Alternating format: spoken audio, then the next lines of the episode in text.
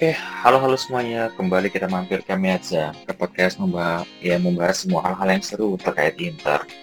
Dan masih seperti biasa, eh enggak sih, kali ini enggak, enggak, enggak seperti biasa. Biasanya kan ada Sardi, gua, dan Endo. Nah, kali ini gua cuma ditemani sama Spesial. Sardi karena Endo sedang bertugas jadi wasit badminton. Oh iya ya. tujuh belasan sepertinya. Iya ya. tujuh belasan lagi tujuh belasan. Apa kabar, Sar? Iya iya iya. Baik, aman ya. Barusan di Jakarta hujan terus. Masih aman. Tempat dia. Di lo gimana? Oh iya. Oh. Ah, gerimis doang. Oh iya iya iya iya. Barusan gue kan enggak ada apa-apa lagi. Tadi sore ya, saya habis kantor kan itu nyuci motor. Nah, pulang nyuci motor langsung hujan deras. Jadi ya, ya, hmm. iyalah, jinxnya itu ya. Ya itu jinxnya. Itu. Nah, uh, di, di kali ini kita ada tamu tamu yang super istimewa, uh, salah seorang pentolan Ichi dan seorang yang sudah berhasil mewawancarai legenda Inter seperti Rekoba. Terus siapa lagi bang? Aduh kok kalau pentolan aku nggak pentolan tuh mas. Oh iya iya iya. Oh, maksudnya yeah, banyak yang pentolan. Baik, uh, ya yang tadi itu berbicara adalah bang Falco Simangunsong. Apa kabar bang Falco? Uh, kabar baik mas. Apa kabar mas semua? Baik baik. Nah, baik kita langsung. Ah, sama baik. Bang. Baik, baik, baik, baik. Iya. Udah lama nih ya. Tahun lalu, iya. Setelah ya tahun lalu. Tahun lalu ya. Kita ngobrol bareng Bang Falco nih. Iya. Uh, iya, di tahun lalu kita berbicara mengenai uh, uh, iya betul, Treble Hero. Treble. Kita membahas uh, apa namanya? Uh, apa pesan apa uh, apa namanya memori kita terhadap apa uh, Treble Hero. Nah di uh, kali ini uh, bahasan utama kita adalah mengenai uh, laga-laga di pre-season dan bursa transfer.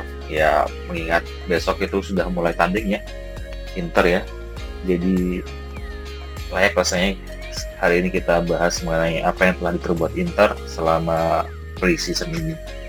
Nah, tapi sebelum itu mungkin ada baiknya kita oh, sedikit apa istilahnya ya, menanyakan apa yang terjadi dengan uh, sponsor utama kita di di kaos di jersey kita yaitu Digitalbits. Jadi kan seperti yang kita tahu bahwa Inter itu kan memiliki sponsor utama di dada yaitu Digitalbits. Tapi beredar kabar bahwa Digitalbits ini Uh, mengalami alpha buyer, jadi mereka sepertinya belum membayarkan uh, duit sponsor mereka yang pertama, dan itu menyebabkan Inter menghapus uh, nama Digitalbits di websitenya mereka. Tapi yang unik di materi-materi promosinya Inter yang di Twitter itu, itu masih ada tuh uh, logo Digitalbits di jersey Inter. Nah ini kan unik nih. Kenapa di websitenya Inter itu uh, dihilangkan, tapi di jersey-nya itu uh, masih muncul. Nah, apakah ada info-info nggak, Bang Falco dari dari uh, dari Itali mengenai kabar ini? Iya. Hmm, surat kabar surat ah, kabar. Uh, memang itu kemarin kan uh, sempat ini ya. apa sempat masalah dan kita tahu semua tempat ini apa namanya tempat hilang dihilangin maksudnya itu di Juli ya lebih tepatnya di Juli hmm, betul. Eh, tapi kan pada akhirnya berita terakhir itu bahwa udah Digitalbits akan tetap jadi sponsor Inter. Oh, masih akan tetap ya masih akan tetap jadi sponsor Inter. Jadi memang ya kemarin itu kemarin itu kalau kalau di sumber ada kak carcefinanza dot it itu ada kemarin memang uh, pembayaran yang ada pembayaran yang, yang belum dilakukan, jadi ya memang karena itu doang. Dan habis itu habis itu itu sama Inter doang sih, soalnya sama Roma kayaknya nggak ada masalah terdengar kan. Iya, dan, iya. Iya, dan besaran aku nggak pernah cari tahu sih besaran-besaran. Iya, bener. Cuman ya uh, intinya intinya berita terakhir itu ya itu tadi uh, akan tetap jadi sponsor Inter. Itu sih yang ah. kabar yang terakhir aku dapat. Tetap.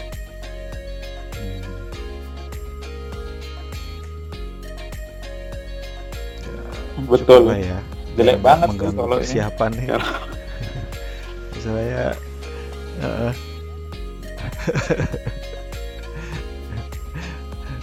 ntar sibuk nyari sponsor baru kan itu. Iya makanya, sedangkan konsentrasi manajemen di atas kan. Memiliki nah, urusan uang. Lagi ini kayaknya kita sama duit ini bukan kawan yang baik ini ya.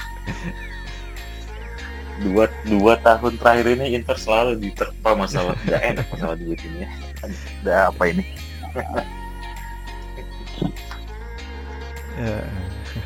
ya yeah. Gitu, karena apa namanya hmm. uh, ya masa ya kali klub, klub sekelas Inter gitu ya, maksudnya klub sekelas Inter itu tanpa sponsor, sedangkan klub Tarkam aja banyak pakai sponsor, klub Tarkam gitu hmm. kan hmm.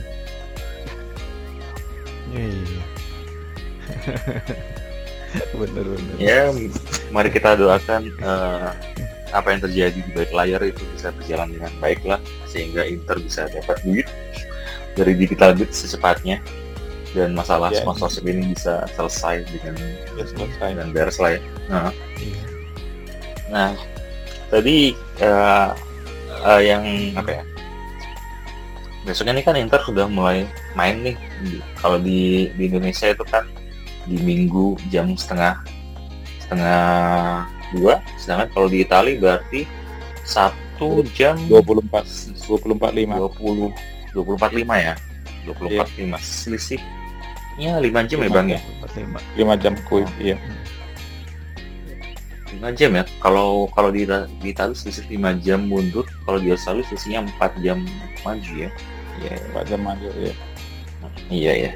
Nah, kan besok udah mulai tanding nih, dan kita juga telah melihat hasil-hasil di pramusim Inter. Uh, Inter melawan lima laga, yaitu melawan Lugano, uh, Lyon, Monaco, Lens, dan Villarreal, dengan hasil yang cuma satu kali menang lawan Lugano, kemudian sisanya imbang dan kalah. Dan yang paling yang yang paling terkini itu kalah dua empat melawan Villarreal. Nah, melihat hasil yang seperti ini, kok aku kalau kalau sekilas ya, kalau melihatnya hanya dari hasil itu terkesan eh, mengkhawatirkan nih. Nah, kalau menurut Bang Falco, apakah kekhawatiran aku ini memang berdasar atau atau ya atau kita sebaiknya menunggu dulu sampai Inter melakoni laga-laga awal? Hmm, aku sih sempat ini ya, sempat ngerasain yang sama, karena ya lucu aja masa cuma menang lawan Lugano doang gitu loh. Hmm. Eh, apa? Ya walaupun memang eh, di semasa pramusim ini berapa berapa menit sih total total total main uh, apa tiga tiga back pilar utama, karena Inter masalahnya ada di back kemarin selama selama pramusim ini kan. Iya. Yeah. Ya kan. Ada di pertahanan lah, dan kalau di mm-hmm. kalau di apa lawan Villarreal itu ada ada banyak yang menyalahkan Handa gitu. Uh.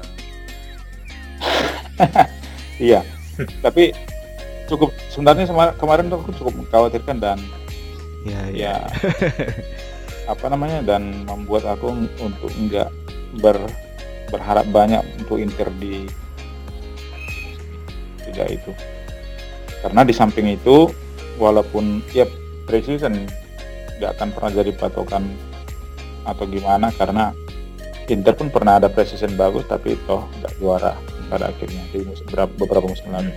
Cuman yang mengkhawatirkan sebenarnya di Duku, eh, selain pre-season yang nggak nggak cuma menang sekali doang, yang mengkhawatirkan adalah eh, apa tim-tim pesaing yang semakin memperkuat diri mereka masing-masing gitu loh. Ah iya iya ya, itu betul. itu yang itu yang menurutku yang lebih mengkhawatirkan ya itu. Nah, iya, mm-hmm. uh, yang yang kupikirkan adalah gini, uh, berarti dengan mereka katakan dengan Juventus dan Roma yang yang terlihat uh, benar-benar berbenah, itu itu aku melihat bahwa mereka tuh sedang menciptakan kedalaman skuad mereka untuk untuk mengarungi Serie A lebih tepatnya.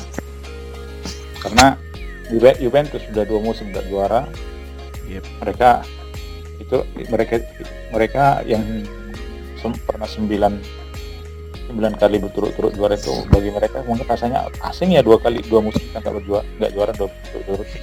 Nah, nah itu dan Roma dengan dengan pelatih kaliber Jose Mourinho dengan dengan datangnya Dybala, Neymar mati, walaupun mati terakhir di Liga Inggris udah banyak dikesampingkan, cuman banyak banyak kasus seperti itu di Liga Inggris dikesampingkan, tiba-tiba di Serie A bisa bisa bisa bisa show kayak gitu.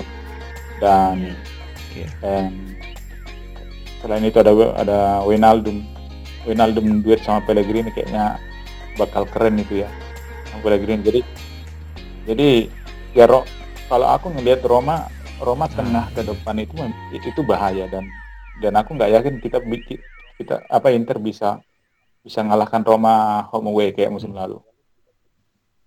Nah, aku nggak aku aku nggak yakin eh, karena walaupun Roma titik titik lemahnya tetap ada di pertahanan tuh, kayaknya mereka nggak ada nggak ada ini tuh nggak ada tambahan yang cukup meyakinkan kalau di back. Cuman untuk lini serangnya mereka akan lebih bervariasi sih. Dan, dan Juventus juga gitu kan, Juventus Juventus eh, gimana ya Juventus dengan data adanya Di María dan Kostic. Nah, Di María ini sebenarnya kalau saya boleh jujur, Di María ini adalah idola saya yang nggak nggak akan pernah main di klub kesayangan saya gitu. Dari dulu dari dulu saya pengen lihat Di María di Inter Mas. Jadi sempat waktu dulu pada sempat ada ya, kabar-kabar beberapa musim lalu udah, udah senang banget ada rumor-rumor Di María Inter, cuma pada akhirnya enggak. Karena gini, gimana ya, selain dia atraktif, dia tuh dia tuh ya atrak maksudnya ya kayak suka Rabona kan Di María itu. Hmm. Dan ini memang ya hmm. umpannya, asisnya itu itu enak banget gitu loh. Nah, itu loh. Itu pemain juara itu yeah. Di María. Jadi yep. Betul. Waktu, waktu Betul. Udah, aku udah tahu dari beberapa bulan lalu dia, dia bakal ke Juventus, udah malas aku waktu itu. Udah kuan follow, jadi kuan follow dia. Awalnya aku follow tuh, walaupun gak pernah main Inter. Kuan follow pada akhirnya. Nah, iya, dan apa? Kalau terkait pre-season nanti, yang paling nah. sedih kan sebenarnya, sebenarnya lawan Villarreal kemarin kan, itu berapa? Itu kayaknya pertahanan Inter itu tertidur.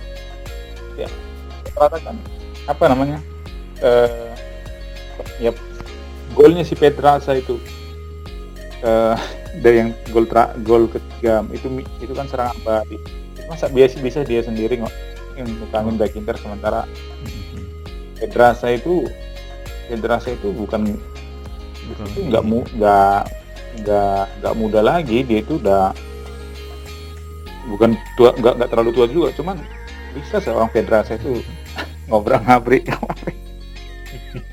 itu yang yang jadi catatan. Dan Inzaghi juga kan ngobrol apa kemarin eh, kasih kayak kasih semacam warning ke ini kan, ke maksudnya catatan yang jadi yang jadi warning buat Inter buat buat anak asuhnya kan di pertahanan kemarin hmm. eh, setelah lawan Villarreal, lawan nggak tahu dah kayaknya kebobolan masa kebobolan lawan Lens lawan Lens satu kosong, ampun satu kosong, hancur banget itu. Nggak tahu aku, aku nyesel aku nonton itu, mending nggak nonton kemarin. uh, Villarreal tim kuat, kita bisa bilang lah tim kuat. Pelatihnya juga pengalaman, udah berapa kali dia menang Europa League sampai, sampai, hmm. sampai ada sampai ada apa? apa, apa? Julukannya ada. Kan? Dia dia jadi spesialisnya UEFA League kan? Iya, U E L, Unaionary League. Gitu. Oh iya. Yeah. Nah itu dengan Unai, dan ya, gelandangnya juga bagus-bagus itu, apalagi si siapa Dani Parejo itu kan itu kan keren. Nah, Dani Parejo kan keren ya memang. Dan Internya juga kemarin aku nggak ngerti kenapa kenapa Inter itu kayak kayak susah banget untuk untuk untuk apa menciptakan peluang lawan Villarreal kemarin. Itu Inter pegang bola sam- sampai ke depan pertahanan Villarreal, Villarreal nutupnya rapat tuh rapid. Iya, nggak ada ruang gerak. Nah itu yang bikin rapat. Ya, yang maksudnya kayaknya masalahnya Inter selama pramusim itu di situ terus, nggak bisa nyitakan ruang, nyitakan buka ruang untuk nyitakan peluang. Dan uh, aku kemarin ngobrol sama ada orang ada Interista aku kenal, lagi orangnya lagi di lokasi yang sama sama aku. Uh, hmm. Bilang gini, pesimis nggak? Aku bilang kayak gitu. Aku pesimis. Kata dia, dulu pre-season Inter bagus katanya, beberapa musim lalu kayak juara katanya. Gue bilang pre-season bagus aja nggak juara, paling nggak bagus. Gue bilang kayak gitu. Dia, dia ketawa. Ketawa. Gue bilang, e, ya yang pertama, gimana lah? E, sama dia ngobrolin sama dia tuh kemarin sempat ngobrol sama dia tentang tentang masalah kamu prefer siapa sih walaupun eh Andanovi ya masih bisa dipakai atau gimana. Ya, dia dia lebih prefer Onana kata dia. Andanovi itu uh, is okay lah Andanovi uh, memang masih tetap kiper. Cuman uh, sering berjalannya waktu kan respon dia kan agak ini kan pasti agak kurang kan jadi. Agak kurang. Ya agak kurang. Dan waktu lawan apa kemarin yang shape-nya Onana keren itu uh, persahabatan. Eh, iya, uh, Monaco bukan? Monaco, iya, lawan Monaco itu, itu keren kan? Ada shape-nya keren di situ. Jadi, cuman ya, ya gitu tadi apa namanya? Uh, ya memang Conte dan Inzaghi agak beda. Maksudnya gini, aku kenapa nyinggung Conte karena kiper tipe Handa itu terpakai banget di kalau kalau pelatihnya kayak pelatihnya kayak Conte yang build up terus dari bawah. Tapi kalau kayak Inzaghi, Inzaghi nggak kan nggak terlalu kan kadang direct langsung ke kiper jauh. eh, Onana kan belum bisa tuh begituan masih, dan kiper yang bisa mainkan bola itu kan nggak banyak juga. Cuman dia bilang dia prefer Onana, langsung Onana Jornata pertama langsung Onana. Eh, dia bilang gitu, aku sih aku ngarep aku ngarepkan Jornata satu masih Anda lah, masih aku, aku ngarepkan masih Anda karena ya selaku dia kapten, oke okay lah Jornata satu kita lihat dulu Handa seperti apa. Kalau memang kalau memang ada error kayak lawan Villarreal kemarin, ya udah siap-siap aja lawan eh, selanjutnya kayak gitu.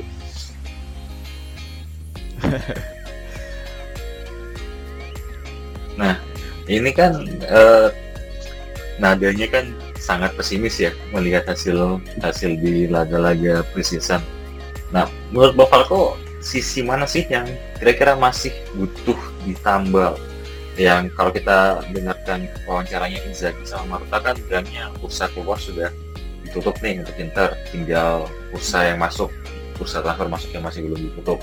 Nah kira-kira Inter masih butuh mendatangkan pemain di di sisi lapangan yang mana? Apakah di kiper kah, di gelandang, di defense, atau justru kita butuh tambahan di lini lini serang? Hmm, oke. Okay. Kalau bahas lini per lini, yang nggak perlu ditambah lagi adalah lini tengah, pastinya. Uh, Centro campo nggak perlu ditambah. Tapi kalau hmm. di hmm, lini tengah, maksudnya karena kita pakai tiga lima dua, kayaknya tetap dibilang lini, lini tengah kan? Gosens okay. sama Dumfries. Oke. Okay. Oke. Okay. Okay. Ya, gini sih. Gosens.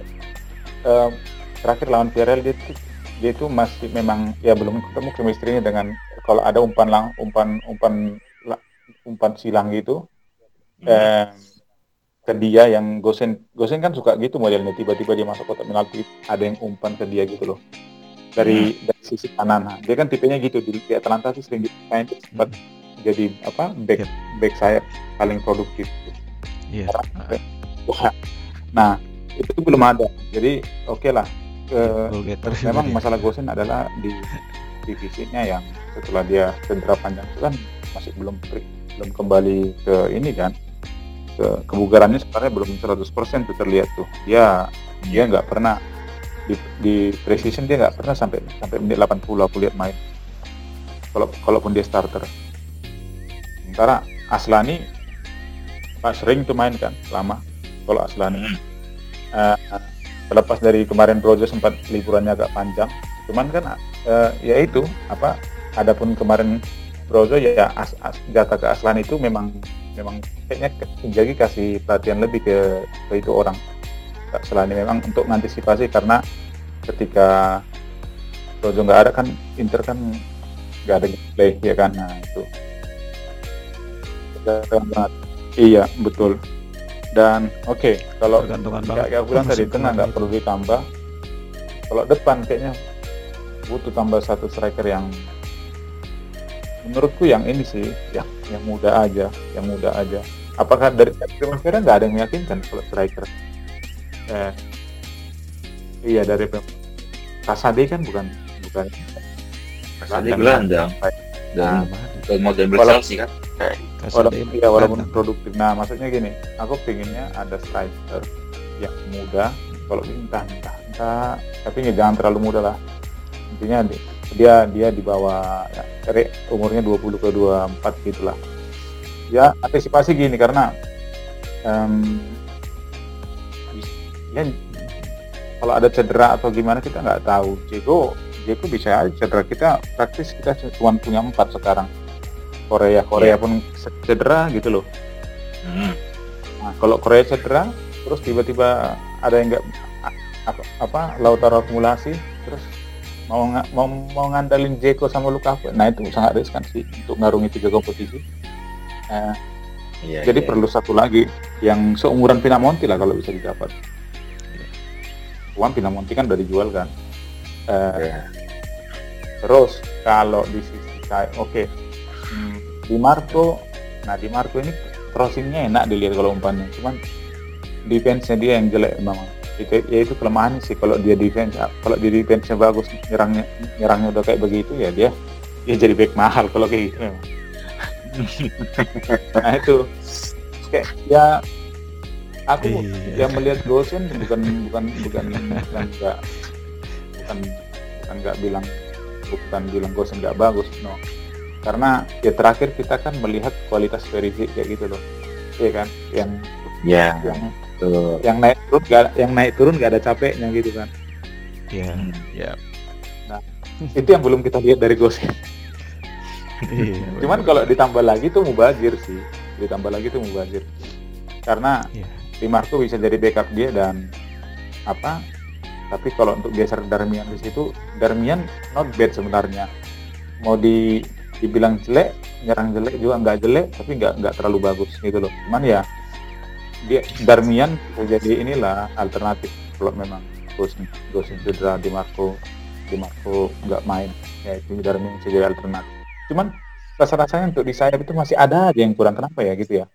Atau karena memang cuman ya mungkin bayangin inilah peri, kualitas perisi, apalagi sama aku aku belum belum move on dari Hakimi sebenarnya. Dumfries itu masih sama bang, sama kita bang. Iya mas, Dumfries itu masih masih gimana ya, masih uh, apa? Eksekusinya masih masih, masih apa kemba, masih pengambilan keputusannya masih ya. mas, masih kurang. Iya, masih pengambilan keputusannya masih kurang gitu. Betul betul. Decision making-nya dia masih masih kurang. Yang ini mas, pernah perhatiin nggak awal-awal itu bahwa uh, Barella itu kalau bawa bola terus Dumfries minta Barella itu bisa mungkin nggak nggak passing ke dia bola, iya nggak ngasih. Nah, Bellanova nggak ngasih dia, aduh iya, Bellanova bener. Waktu di kali hari bagus emang kencang, cuman aku belum melihat belum melihat Bellanova yang yeah. di kali hari sekarang. Iya mas, dia kayak kayak ada tekanan gitu sih kalau kulihat ya, ya mungkin inilah. Nanti Bellanova bakal itu lah ya, mungkin sama Inzaghi bakal di, diperkenalkan dikit demi sedikit jadi jadi iya, mungkin kayak ini mas, kayak Lazzari mas, Manuel Lazzari dulu hmm. waktu di waktu di gimana di Spal, dia kan di Spal dulu, Spal Pedraza hmm. sebelum ke Lazio dia, dia tuh nggak ada yang merhatiin dia, tapi waktu hmm. masuk ke Lazio kan dia lumayan karena memang hmm. Lazzari memang kencang larinya, cuman ya hmm. gini, paling gini aku mikirnya ya tolonglah dong ya, dong dong dong, dong terus laku dengan harga tinggi, terus terus ada keajaiban gitu, Inter beli Inter balik beli A T M lagi gitu, meminjam makin gitu. Kalau dari so, soalnya kalau dari stok, kalau maksudnya kalau kita bicara dari jumlah jumlah pemain saya apa pemain posisi saya sebenarnya udah cukup, cuman kayak ada aja yang kurang gitu loh, kurang kualitas yang kurang, jumlah cukup. Iya, iya. Masalah, masalahnya keberuntungan kita udah diambil sama Lukaku bang. Oh iya juga sih. Iya kan, jual seratus bisa nah, nembus lagi tapi, sepuluh. Tapi kalau posisi yang paling yang paling yang paling memang harus dibenahi ya back eh. setelah pergi pergi nyerah eh, cabutnya Ranocchia, siapa yang siapa yang jadi belum ada jadi gantinya kan, dan isu-isu ada Acerbi, isu-isu Acerbi, aduh Eja gini mau jadi terjadi lagi oh astaga, nggak sekalian tuh Stefan Radu diangkat biar jadi Lazio sekalian gitu loh. Stefan Radu. Bukan aku nggak, bukan aku anti Jagi, nggak, aku dukung dia seratus persen, cuman memang ya apa dana yang dikasih dari manajemen aja yang memang membuat dia harus yeah. harus ter, kepikiran kepikiran reuni Acerbi gitu loh. Iya. Yeah. Di samping Acerbi apa yeah. Mas Lid nggak senyumnya Acerbi waktu ini. Nah itu itu yang mau aku bahas. Lalu melihat minyak, aku melihat sini acar acar di pasaran Milan tuh menyebarkan sekali orang gitu. Iya. Yeah. Udah bikin blunder, nah. tapi masih bisa senyum gitu loh. Jadi gini mas, ada ada orang ada orang Italia, orang Roma yang cerita sama aku, orang hmm. orang asli Roma. Acerbi itu itu seratus persen hatinya itu Milanista. Dulu waktu oh. dia masih dulu dia waktu dia masih muda, orang tuanya sering bawa dia ke grup kasut. Wow. Duduk di sana, duduk sama Kurvasut. Nah itu hmm. jadi dia ketawa okay. Itu kayaknya foto itu gak bakal gak bakal hilang dia itu. Ya enggak, bakal dibidik terus itu.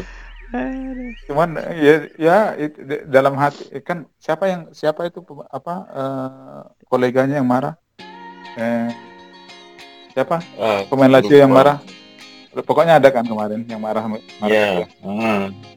dia ketawa gitu loh. Ih, aku pikir eh kurang yeah. ajar ini orang pikir. Not bad sebenarnya, cuman apa maksudnya Acerbi itu segitu-segitu aja gitu loh. Ya yeah. kenapa nggak ngambil nggak ngambil back kayak uh, yeah. aku nggak tahu ya, dulu dulu kan si Koulibaly Koulibaly itu datang sebagai apa orang yang enggak ya pemain yang enggak dikenal, siapa siapa siapa sih Koulibaly ya kan, dari dari game atau Gen lupa aku klubnya dulu sebelum Napoli, dan bu, belinya belinya murah waktu itu, maksudnya Inter enggak hmm. enggak Inter enggak mau beli back yang kayak model-model badan badan badan dan tampilannya kayak Koulibaly itu tiba-tiba jadi jago gitu kan ya, maksudnya entah yang free transfer, maksudnya yang yang ya yang bodinya gede atau segala macam, atau yang ya Marota harusnya tahu lah ngamatin gituan gitu loh. Mas hmm. sampai sekarang sampai sekarang nggak ada tambahan, dan itu cuma terdengar kabar Acerbi, astaga Milan Govic kan nggak jadi kan, hari ini dia hari ini atau besok dia tanda tangan. Iya oh, udah kan oh iya udah nah, itu, itu perpanjang jadi ya. Paling penting udah, udah, udah perpanjang kalau ya. Paling penting posisinya ada di back, cuman kalau yang masih bisa ditambah lagi adalah striker dengan pertimbangan yang aku bilang tadi. Iya, iya, iya. Kalau menurut Sardi? Ya. Kita sepakat sih. Sepakat. Kayaknya hmm. kemarin juga kita bahas tuh yang soal uh, kebutuhan di back kan.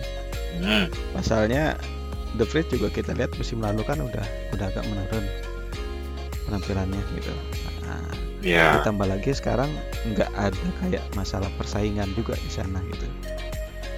Ini agak khawatirnya ya jadi dia tidak meningkatkan kualitasnya lagi gitu. Walaupun memang ada Piala Dunia di depan ya, siapa tahu dia uh, apa terpacu. Tapi ya kompetisi itu harus ada. Terus yang kedua yang si Enda hmm. tuh sering banget ngomongin soal uh, punya back yang fisikal. Mungkin cocok nih sama Bang Falco tadi bilang kita kenapa nggak nyoba back-back yang emang apa ya secara fisik kuat, kuat lari, kuat beradu segala yeah. macam itu. Itu yang kayaknya belum punya lagi kan, udah lama. Back-back tipikal yang kayak gitu. Ya, ya, ya. Sepakat sih. Berarti masih butuh striker sama back ya, biar squad Inter bisa lebih bersaing merebut uh, juara. Nah, hmm. tadi kan hmm. sempat dibahas tuh masalah bursa transfernya Juve dan Roma yang Bapak hmm, bilang iya. uh, lawan Inter tuh lebih lebih bagus dalam memperkuat timnya. Nah, selain Juve atau Roma nih, menurut Bang Falco uh, tim mana lagi nih yang yang yang sudah dalam tahap memperbaiki diri dan bisa jadi pesaing ketat dalam uh, perebutan juara? Hmm, gini, uh, oke. Okay. Jadi uh, kebetulan aku ada di grup chat dengan banyak rata-rata rata-rata sih ini pengurus-pengurus interklub di ini kan hmm. di beberapa negara hmm. uh, semua setuju, semua entah kenapa bisa semua su- semua di, di grup itu setuju dengan pendapatku bahwa Napoli Napoli akan akan out dari empat besar. Dengan keluarnya Koulibaly dibilang Napo, Napo, Napo, Napoli yeah. Napoli without Koulibaly they are nothing katanya gitu. Karena ya berapa kali berapa kali itu apa Napoli itu hampir kebobolan Di, itu nggak jadi kebobolan yeah. hanya karena Koulibaly itu banyak banget loh itu. Iya betul. Nah, aku ingat waktu iya, iya. Inter lawan Napoli itu kayaknya Koulibaly itu yang yang yang benar-benar mutus mutus mutus tangan. Makanya Lukaku kan nggak bisa lewat sama Koulibaly. Iya betul. Iya keras banget juga itu. Iya kalau betul. Nah, selain Juventus sama Roma, Milan cuman naik. Milan sejauh ini hanya hanya ada dua pemain yang masuk, Origi sama lainnya itu ya, tapi banyak banyak pengamat-pengamat sepak bola yang masih memfavoritkan Milan sebagai uh, kandidat juara. Jadi aku kalau bilang empat besar, aku nggak akan bilang Inter urutan pertama. Aku pernah bilang hmm. oh, kemungkinan kemungkinan juara antara Juventus sama Roma, bukan Milan. Jadi Roma pertimbang dengan dengan pemain masuk dan pelatihnya itu sih. Hmm. Kalau Roma, ya, Mourinho itu belum habis. Dia itu dia itu tetaplah Mourinho kalau gue bilang. Iya. Uh, yeah. yeah. Apa? Nah Juventus karena gini. Yang pertama, masalah Juventus di musim lalu, masalah paling paling beratnya adalah di lini tengah. Gak ada mereka punya pemain tengah yang kompetitif. Hmm. Eh, iya kan, Arthur, Rabiot. Eh, siapa yeah. lagi? McKennie, McKennie itu kan oportunis, itu kayak you know, dia nggak nggak kreatif, cuma oportunis doang. Tiba-tiba ada depan gawang, gol gitu gitu kan? McKennie uh, kan? Yeah, yeah. Jadi nggak ada kreator kalau mereka. Bentang Bentangkur udah cabut. Bentangkur pun gitu, yeah. ya gitu aja, biasa aja Bentangkur. Ya, bukan pemain yang wow. Cuman dengan baliknya Pogba, Ramsey, Pogba, kalau yeah. Pogba bisa beda loh, Pogba Manchester sama Pogba Juventus kan gitu. Aku ingat Pogba Juventus ngeri waktu itu gitu loh. Nah, iya, iya. Mak- makanya nah, dengan uh, masuknya Pogba itu midfield terbaik gitu di eranya. Uh, kayaknya formasi mereka kan berarti lebih ke ini nanti mereka kan ada dengan adanya Di María dan Kostic, berarti mereka lebih lebih apa? Lebih sering serangan sayap. Dari sisi lapangan kan, serangan sayap iya. Hmm. Dan nggak pakai gelandang tiga lagi, gelandang tengah tiga lagi gitu loh. Jadi mungkin bisa jadi pakai empat dua tiga satu empat dua tiga satu itu loh. Jadi Pogba Pogba sama yeah. Locatelli. Nah, makanya gue bilang pernah aku di grup di grup I C Jogja aku bilang eh, juara kena juara antara Juventus sama Roma. Cuman Inter nggak Inter nggak keluar dari empat besar, aku bilang kayak gitu. Napoli yang keluar, Lazio nggak Lazio Lazio nggak masuk perhitungan sih kalau Lazio kalau begitu. Eh, ya apa Lazio yang masuk Romagnoli sama Vecino. Vecino kita tahu.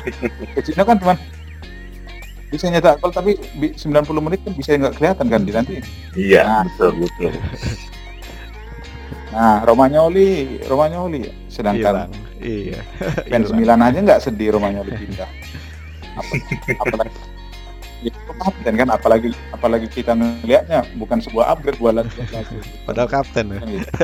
That's why Lazio nggak masuk perhitungan.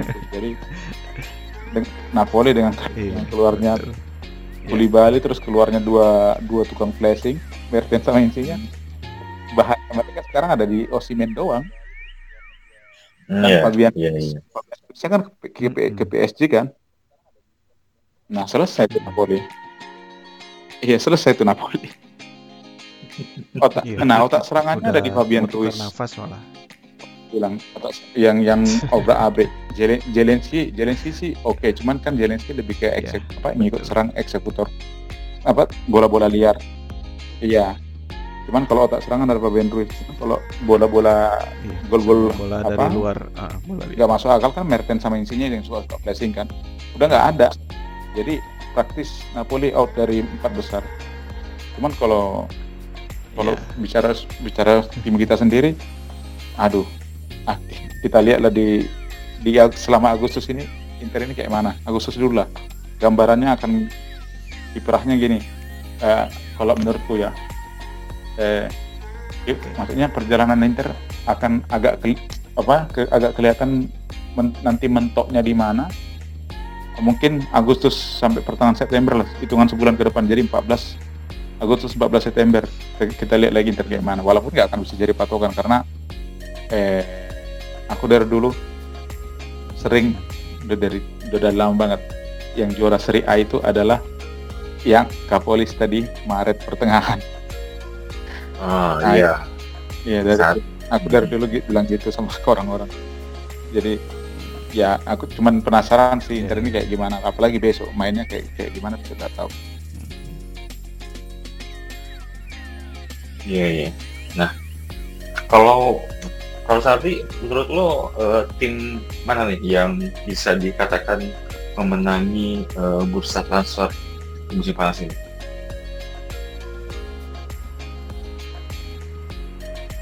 Hmm. Buat gue per- yang jelas juga, yeah, walaupun yang keluar itu memang pemain-pemain yang berkualitas ya, tapi yang masuk ini nggak kalah juga. Plus di posisi yang memang mereka sangat butuhkan gitu loh, terutama Pogba sama Di María gitu. Itu wah dulu kalau ditaruh Icardi sama Di María aja udah senang banget Icardi tuh. Bisa tiga puluh gol kali semusim itu. Segitu ininya, segitu memang memanjakan banget striker sih Di María ini. Ya apalagi tambah di lini belakang ada Bremer yang yang ya Delik kan kita lihat yeah, ketika masuk ke Juve kan memang kadang-kadang jadi back muda sangat luar biasa kan, walaupun selama di Juve ya apa ya belum konsisten banget sih menunjukin performa terbaiknya. Nah yang masuk hmm. malah Bremer yang jadi back back terbaik musim lalu kan, yang udah teruji lah istilahnya. Menurut gue tetap Juve yang yang yang paling kalau bilang juara bursa transfer ya Juve kalau menurut gue. Roma, nah ini Roma emang menarik nih. Kalau kemarin gue bilang bisa jadi kuda hitam, bisa jadi benar-benar menyodok gitu loh. Karena ya kita tahu sendiri Mourinho tuh yeah, ya sejelek-jeleknya Mourinho kemarin Roma kan tetap lawannya juga. Iya, betul betul. Walaupun cuma sekedar Conference League ya. Tapi ya ya pelatih juara, Bos. Iya, tapi tapi boleh dibilang ya pelatih juara, mental juaranya tetap ada tuh seorang Mourinho itu. Nah, ini yang justru yang yang sangat menarik untuk gue nantikan kiprahnya Roma nanti ini kayak gimana. Sisanya kayak Napoli, Milan, apalagi Atalanta yang kayaknya udah udah mulai habis ininya, sumber dayanya ya, kayaknya agak berat untuk bisa ada di posisi ini. Juve ya. Iya iya. Gitu. Betapa si penjualan Delic bisa menambal sisi tengah mereka ya, dan yep. sayapnya langsung kan. Delic dijual, masuk Bremer dan Kostic. Keren banget gitu. Mm-hmm. Ya. Ya. Tapi pada ya. dasarnya kan mereka juga emang duitnya udah secara keuangan kan lebih, secara keuangan lebih baik, baik dan punya owner yang juga duitnya ya, juga banyak lah ya. Tetap aja. Nah itu bisa ngejual pemain mahal. Hmm. Plus Inter kayaknya uh, susah banget bisa ngejual pemain Jual. mahal.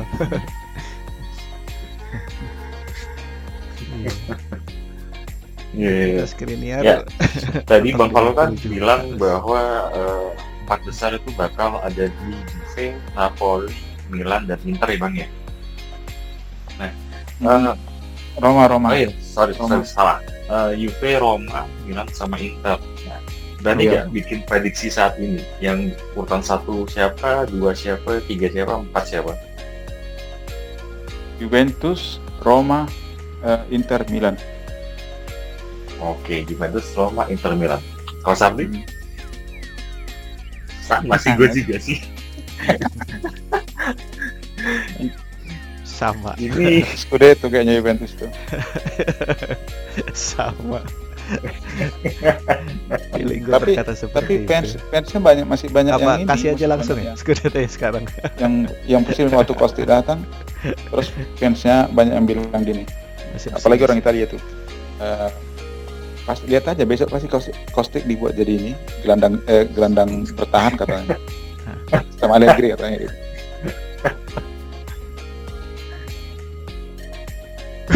Allegri. Nah, itu buat Allegri. Allegri bang. Ya. Menurut lu gimana, Bang? Uh, dia udah pernah Allegri, faktor Allegri. Udah pernah Scudetto di Juventus sama di Milan.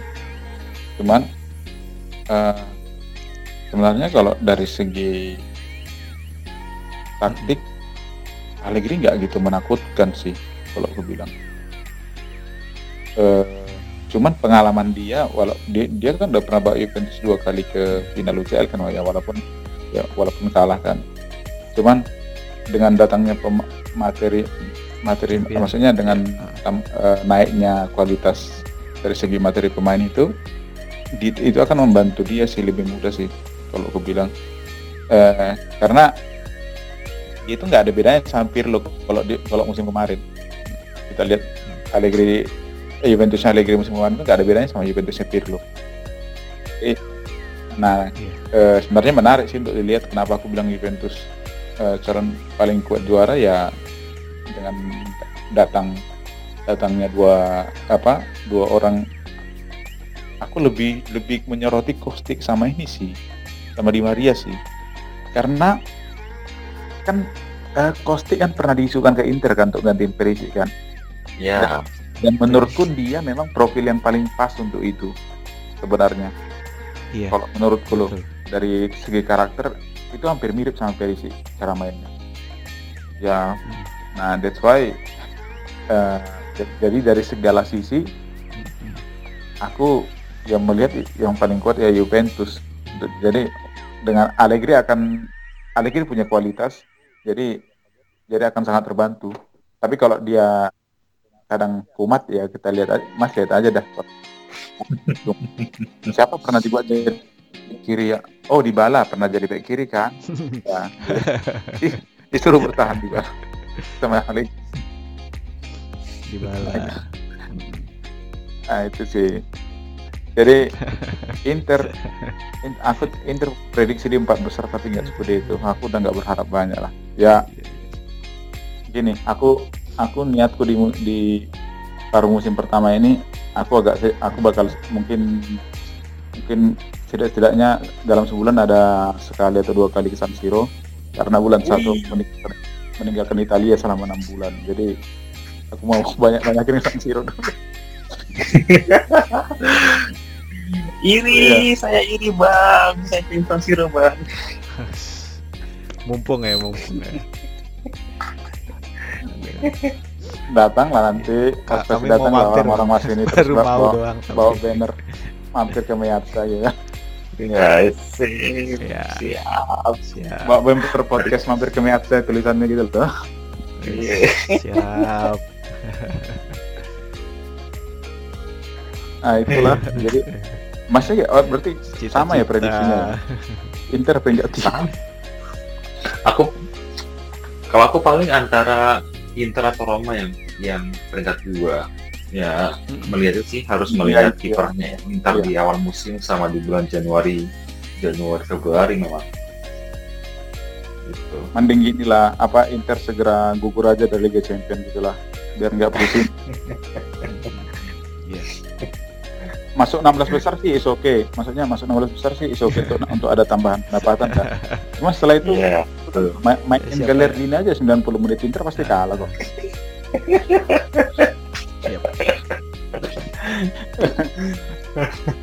Siapa tahu habis Liga Champions itu habis apa main Liga Champions dia di enam belas besar Galerina langsung ada ngelirik gitu. Enggak apa-apa. Iya. Cuman heran sih mas, gak laku-laku gitu loh itu gitu. Oh iya. lima puluh juta jual main. Aduh, gak tahu. Pina nah, kita kayaknya emang susah bang. Pina cuma dua puluh kayaknya. Uh-huh. Iya. Udah. Dan yang lainnya ini aja. Uh-huh. Gak ada ini kan, gak ada Laos Rumbian kembali kan. Misalnya Laos Rumbian. Siapa sih? Gak ada. Pina Monti. Pina. Enggak kayaknya. Itu dia. Enggak ada. Kalau kalau dulu kan Pina kan dijual, tapi punya, kita punya kewajiban beli. Eh, bukan kewajiban sih, kayak kayak. Punya hak. Nah, punya hak. Hmm. Kalau sekarang kayaknya nggak ada tuan ya dijual dengan apa? Pinjaman dengan kewajiban tebus ke sesuruh. Udah, hmm. udah, udah. Udah saya ikut baik mas yeah. Misal nggak lihat Sanchez ini Inter aku mau nanya nih oh. Lihat Sanchez, Sanchez. Keluarnya telat oh. Tentu saja kalau saya kalau saya misalnya hmm. kenapa dia rewel banget iya kenapa nggak dijuli aja keluarnya ya kan betul betul rewel banget dia itu aduh kalau dijuli dia keluar udah beda cerita loh itu astaga Kalau kalau Juli dia keluar kan ada stok gaji kan, ada ada slot gaji. Mungkin Dybala bisa masuk kan di situ kan. Iya maksudnya, iya makanya gitu kena kalau di Juli slot. Di Juli si Amigo keluar, ya Amigo yang lain masuk gitu loh. Iya kan? Iya, bisa.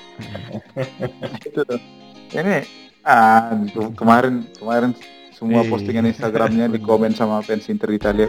Kau kau udahlah cabut aja lah. Amigo, Amigo keluar. udah pada udah pada muak ya dia. Iya, maksudnya sebenarnya nggak muak sih. Itu karena isu Dybala aja. Karena Dybala yang kadang Dybala pada saat itu andai Dybala di udah tentu udah ke Barcelona atau apa, mungkin nggak akan disuruh keluar sih Sanchez. Iya, iya, iya, iya. Iya. Ya aku berapa kali mention Pedula itu ini Pedula harapan, cuma balas sekali. Harapan yang hilang. Dan balasannya itu enggak balasannya itu di tengah-tengah cari aman dia. Dia enggak mau di di apa di debug di Twitter lagi kayak juga. Kayak iya. Si Romano kan. Romano bilang si siapa? Eh uh, backnya maaf, Brighton, terus sama Brightonnya di dibalas masih belum resmi. Cucurella. hmm.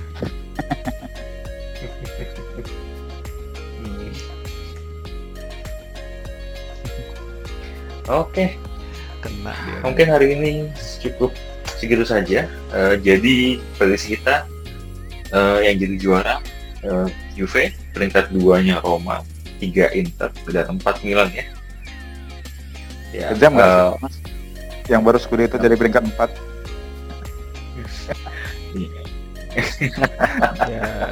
Hati-hati ya. kita kita nanti diserang oh. sama ininya, sama hati-hati pasukan loh, war- warganetnya. Namanya juga namanya juga prediksi kan, prediksi pasti ya, salah lah. Serem loh, serem. Mereka juga serem. Bisa kok prediksi Inter degradasi, nggak apa-apa, nggak marah. Kita nggak marah. Ngapain marah-marah kan? Iya. Nggak ada untungnya juga ke kita kan. Namanya offense ya sudah. Baik, mungkin cukup segini saja untuk episode kali ini. Uh, jangan lupa untuk follow kami di sosial media, ada di Twitter di et kemiatsa dan juga di Instagram ada di mampir kemiatsa. Uh, silakan mention-mention atau siapa tahu ada uh, saran atau kritikan bisa disampaikan ke kami, uh, dan kita akan kembali lagi minggu depan. Ciao. Ah, makasih Bang Falco. Oke, okay, oke. Okay.